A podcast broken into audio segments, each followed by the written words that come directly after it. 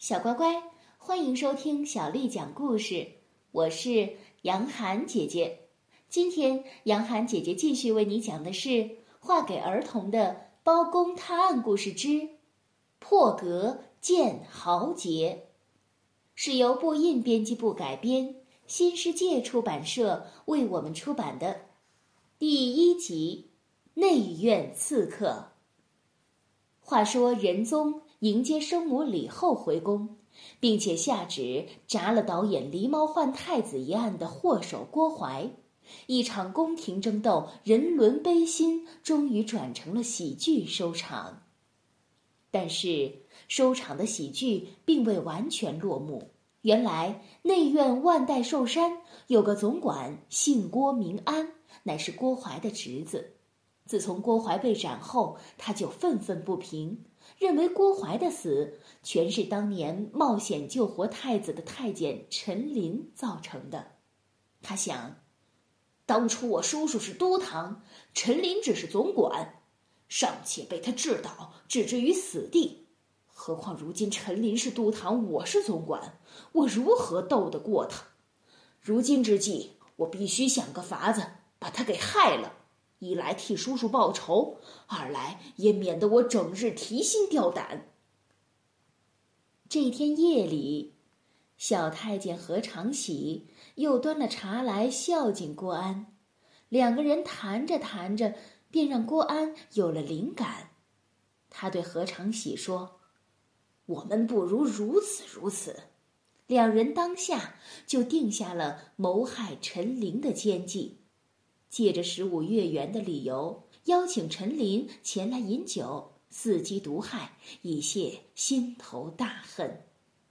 且说小太监何长喜拿了郭安亲写的帖子，朝着都堂这边而来。哪知他刚过太湖石畔，只见柳印中忽然窜出一个人来，手上晃着一把钢刀，刀刃寒光闪烁。那人对何长喜说。你要是敢大声嚷嚷，就给你一刀。何长喜早已吓得是哆嗦成一团，说不出话来。那人又说：“我现在将你绑住，放在太湖石畔柳树下，待明天把你交到三法司或开封府。你要实话实说，道出那郭安的毒计，不可有丝毫隐瞒，否则明日晚间我就割了你的首级。”何长喜连连答应。束手就缚，那人顺手一提，就将他放到了柳荫之下，又用一块棉絮裹了请柬，塞入了他的口中，然后手提钢刀，迅速朝那郭安屋中奔去。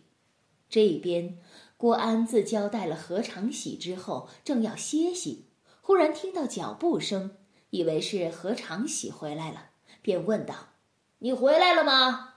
只见外面有人答道。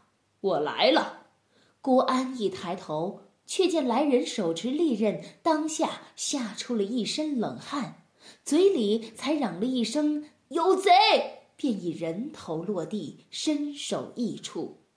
外面巡经的太监只听到嚷了一声，不见动静，便连忙进房来看，只见郭安已经被人杀死在地，这已经非同小可。巡京太监急忙跑去向都堂陈琳禀报，陈琳听后又惊又怒地说：“竟然有人敢在内院杀人！”立刻赶到了郭安屋内，又派人到处搜寻，终于在柳树之下救了何长喜，松了他的绑。陈琳命人将何长喜口中的棉絮掏出，这时他看到郭安请他饮酒的帖子。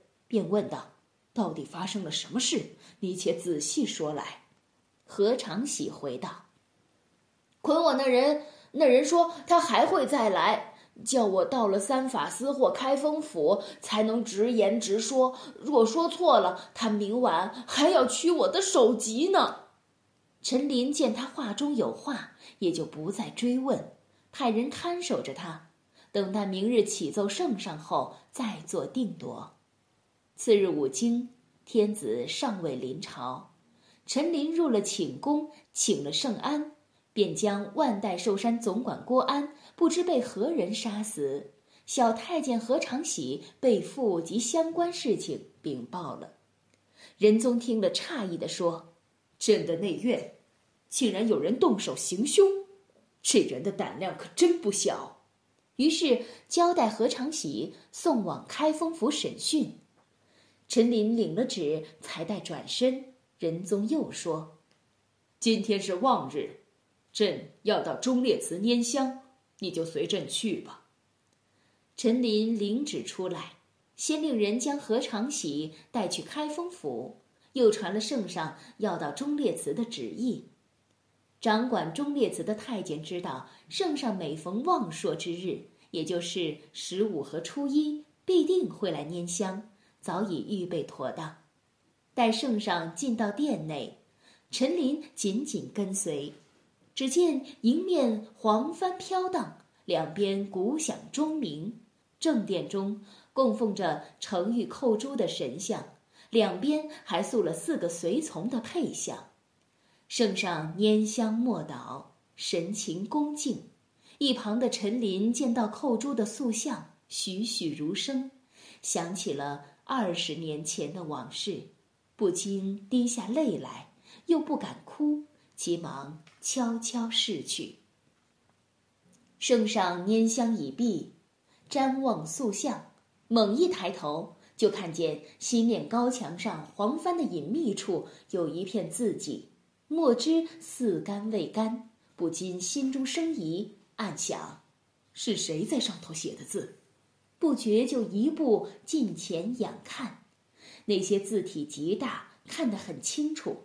竟是一首五言绝句，写的是：“忠烈保君王，哀哉帐下王。芳名垂不朽，博得一炉香。”圣上看见之后问道：“此诗是何人所题？”陈琳回道：“奴婢不知，待奴婢问来。”随即转身将管词的太监唤来，问此诗的由来。太监一听，吓得手脚都软了。连忙跪奏道：“奴婢知道，今日十五，圣上必要亲临。昨日便带众人细细打扫，拂去浮尘，各处留神，未见有此诗句，实在是不知一夜之间，竟有人敢擅自题诗，而且那么高的位置，没有梯子也写不来呀。”仁宗猛然醒悟，对陈琳道：“不必问了。”朕已明白了，你看那题诗之处，非有出奇本领的人是题写不来的。那郭安的死，也是非有出奇本领的人不能办到。依朕想来，这题诗者就是杀人者，杀人者就是题诗者。仁宗于是命令陈琳即刻宣包公来见。待包公来到，参见圣驾。仁宗便将题诗与杀人的事说了一遍，包公听了，奏道：“待微臣慢慢访查。”随后便在寺内踏看一番，并无其他发现。于是待护送仁宗回宫之后，包拯就急急乘轿回了开封府。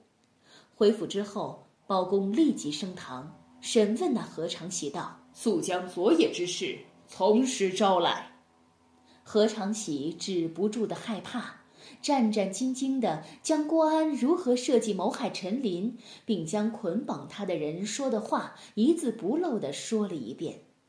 包公听了之后，揣想多时，又问：“捆你之人是何等模样？”何长喜答道：“月光之下，见他穿着一身青装，约三十岁。”包公点了点头，下令。暂时将那何长喜押下看守，然后转回书房，吩咐包兴请了王朝、马汉、张龙、赵虎与公孙策来，大家商量一番。众人坐定，包公便将审问何长喜的情形略说了一遍。众人做了一番探究，却仍然茫无头绪，理不出一个定论来。包公思前想后，然后说道。此事必定是展昭所作无疑，只是还需细细查访才好。次日，包公入朝，将审问何长喜的始末奏明。仁宗听了，只说：“那人虽然暗中行事，但他秉公除奸，行侠仗义，却也是个好人。爱卿必须细细查访，不拘时日，定要将他拿下。朕要亲眼瞧瞧他是何等人物。”包公领旨出朝，回到开封府，传示圣上旨意，吩咐众人务必齐心协力。查出那人，小乖乖，今天的故事就为你讲到这儿了。如果你想听到更多的中文或者是英文的原版故事，欢迎添加小丽的微信公众号“爱读童书妈妈小丽”。接下来我要为你读的是唐朝诗人王之涣写的《凉州词》。《凉州词》，唐·王之涣。黄河远上白云间，一片孤城万仞山。羌笛何须怨杨柳，春风不度玉门关。黄河远上白云间，一片孤城万仞山。